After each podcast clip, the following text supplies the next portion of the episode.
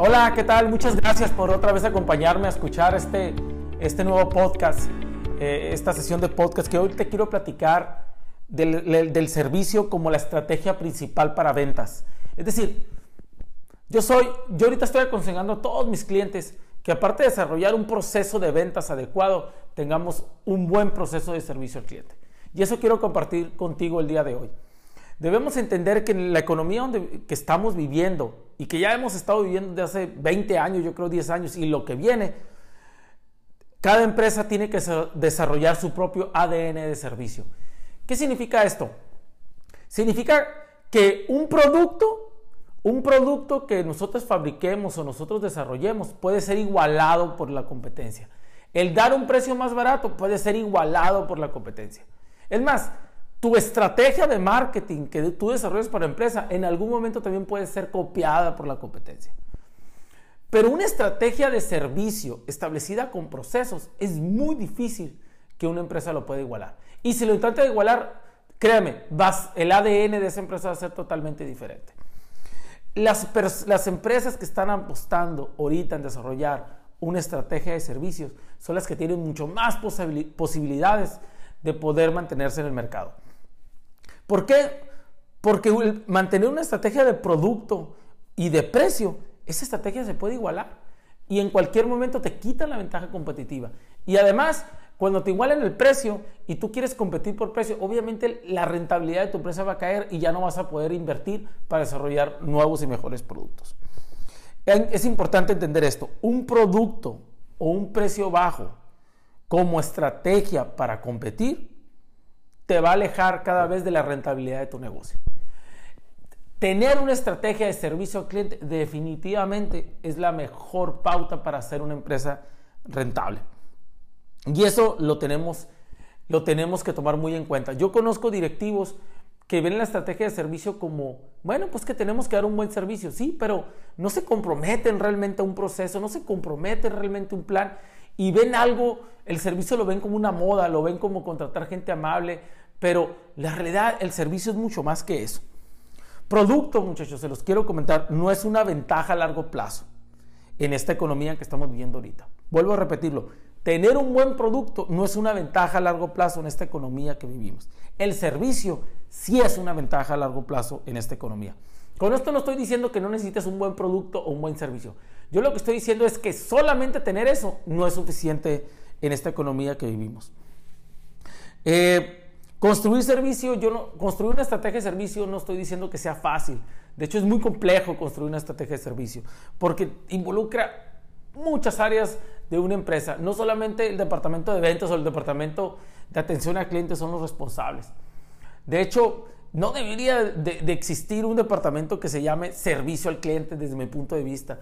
El servicio al cliente es toda la empresa, lo permea toda la empresa y cada uno de esos departamentos tiene responsabilidades muy claras, dependiendo obviamente la empresa, muy claras para que el cliente quede totalmente satisfecho. Es más, yo lo que veo ahorita en el mercado son vendedores que, me han dicho, Janiel, es que perdí esta venta por un 5% de diferencia, por un 10% de diferencia en precio, porque este producto le faltó esto. Cosas que, que, honestamente yo cuando las analizo no veo que sean tan importantes para un cliente, un mercado, pero para el vendedor lo es todo. Y esto yo siempre le he dicho a los vendedores cuando me, cuando me encuentro en esta situación. Si tú pierdes un cliente por un 5% de diferencia en precio, o por una característica mínima del producto, probablemente, probablemente es porque no tú o tu empresa o en conjunto no estén dando un buen servicio. Esa es la realidad. Cuando tú pierdes un negocio por un diferencial de precio de un 5 o 10% aproximadamente, tu problema realmente no es el producto o el servicio, es el servicio que tu, perdón, tu producto, vuelvo a repetir esto, discúlpame, si tú batallas o estás perdiendo negocios por un diferencial de un 5 y 10%, realmente tu problema no es el producto y el precio, es el servicio que estás, que estás entregando que no puedes soportar el precio que estás ofreciendo. Eso lo debemos de tener, muchachos, muy claro. Si tu problema es el precio, si, si, crees que tu problema es el precio, realmente no es el precio, es el producto o el es el servicio que estás entregando. Ojalá, ojalá esto te pueda llegar de veras a, a, tu ADN comercial este tema, porque realmente la mejor estrategia de ventas es tener una buena estrategia de servicio. Las personas, ahora tenemos que tener muy claro algo, las personas necesitan estar capacitadas en el tema de servicio. No todas las personas son propias de dar un servicio al cliente de forma tan directa. Conocemos, yo conozco personas muy amables, pero al ponerlos en, contacto con un cliente no toman el grado de responsabilidad para eso. Simplemente atienden al cliente, pero no le dan un servicio extraordinario. Por eso, por eso yo les comento a todos los líderes que es clave que entrenen, que capaciten a su gente en tema de servicio al cliente acerca de las expectativas que realmente ustedes necesitan como empresa darle al cliente, no las que el empleado considera que es servicio al cliente. Ahorita hay un tema muy importante en las empresas que eh, bueno, se denomina implosión corporativa. ¿Qué significa la implosión corporativa? Que entre los mismos departamentos discuten por lo que debería o no debería ser en ciertas operaciones y eso genera una mala actitud que el cliente lo, percibe. Eso es muy común en las empresas actualmente. Y eso, y eso pasa porque no existen expectativas claras de cada departamento acerca del servicio al cliente. Y cada uno tiene su opinión. Pero en este caso, la empresa debe de, establecer su propia visión de servicio. Y eso, cada departamento debe tener claro qué le corresponde en su visión de servicio para poderlo, para poderlo lograr. No el empleado establecerlo, la empresa lo debe establecer. Eh, una estrategia de servicio al cliente es una estrategia a largo plazo y es, y es sostenible esa estrategia. Es decir, no puedo decir, ah, aquí está mi estrategia nomás para presentar un plan como lo hacen muchas empresas, pero no sostienen, no sostienen ese plan. Es decir, no le dan seguimiento, lo pierden, una persona no quiso seguir con la estrategia, lo dejaron, etcétera, etcétera, etcétera. Esto de la estrategia de servicio al cliente es un tema muy serio. El producto y la publicidad, muchachos, créanme, a largo plazo no es sostenible. Y vuelvo a repetir, claro que las empresas ocupan publicidad, Claro que las empresas ocupan un buen producto, pero puedes tirar todo ese dinero a la basura si no tienes una estrategia de servicio al cliente que nos ayude a retener al cliente o que haga que el cliente vuelva a comprarnos y que el cliente pueda hablar de nosotros en el mercado. Eso es, eso es claro. Hay dos indicadores que yo te quiero preguntar a ver si tienes tú en tu empresa. Y si no los tienes, créeme, puedes estar en problema en un futuro. El primer indicador, ¿sabes cuál es tu tasa de retención? No tu tasa de renovación, tu tasa de retención. Y el segundo, ¿tienes claro cuál es la tasa de satisfacción del cliente, de, cliente hacia la empresa? Si no, tienes realmente que empezar a desarrollar un plan que te permita medir esos indicadores, tener esos indicadores. Es importante tener indicadores de servicio al cliente. No, no, no basta con intenciones, no basta con un plan, tienes que tener indicadores claves. Y yo no estoy hablando de indicadores abrumadores, indicadores que midas que el esfuerzo de servicio al cliente está provocando ingreso a la compañía.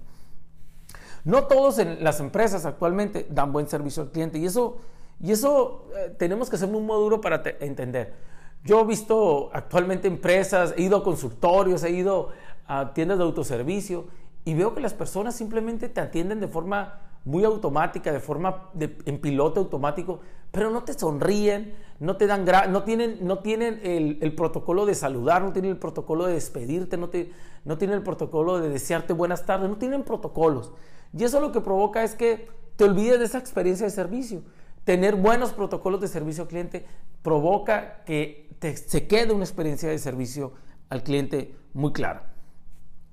Eh, yo, te pido, yo te pido a ti como líder comercial, vendedor, gerente, que provoques en tus empresas tener una agenda de servicio al cliente. Es decir, yo veo juntas en las empresas que hablan de resultados, más de lo que deberían estar hablando, hablan de, operaciones, pero yo nunca veo una junta que se dedique al servicio al cliente. Yo estoy promoviendo actualmente con todos mis clientes que tengan una junta de servicio al cliente, pero con protocolo, que le den el tiempo, que no sea una sección de 10 minutos en una junta de resultados. No, que sea realmente una junta de servicio al cliente, hablando de los KPIs de servicio al cliente y hablando del plan de servicio al cliente. Yo estoy seguro que si tú empiezas a mover estos conceptos en tu organización, tu organización en un tiempo va a ir madurando esta estrategia. Se requieren alrededor de 3 a 5 años para establecer una estrategia de servicio al cliente, pero es importante que ya empiecen a trabajar con eso para que En el momento que sea, en el momento donde la economía lo exija, tú ya estés preparado. Recuerda, un producto o un precio no te da una ventaja a largo plazo.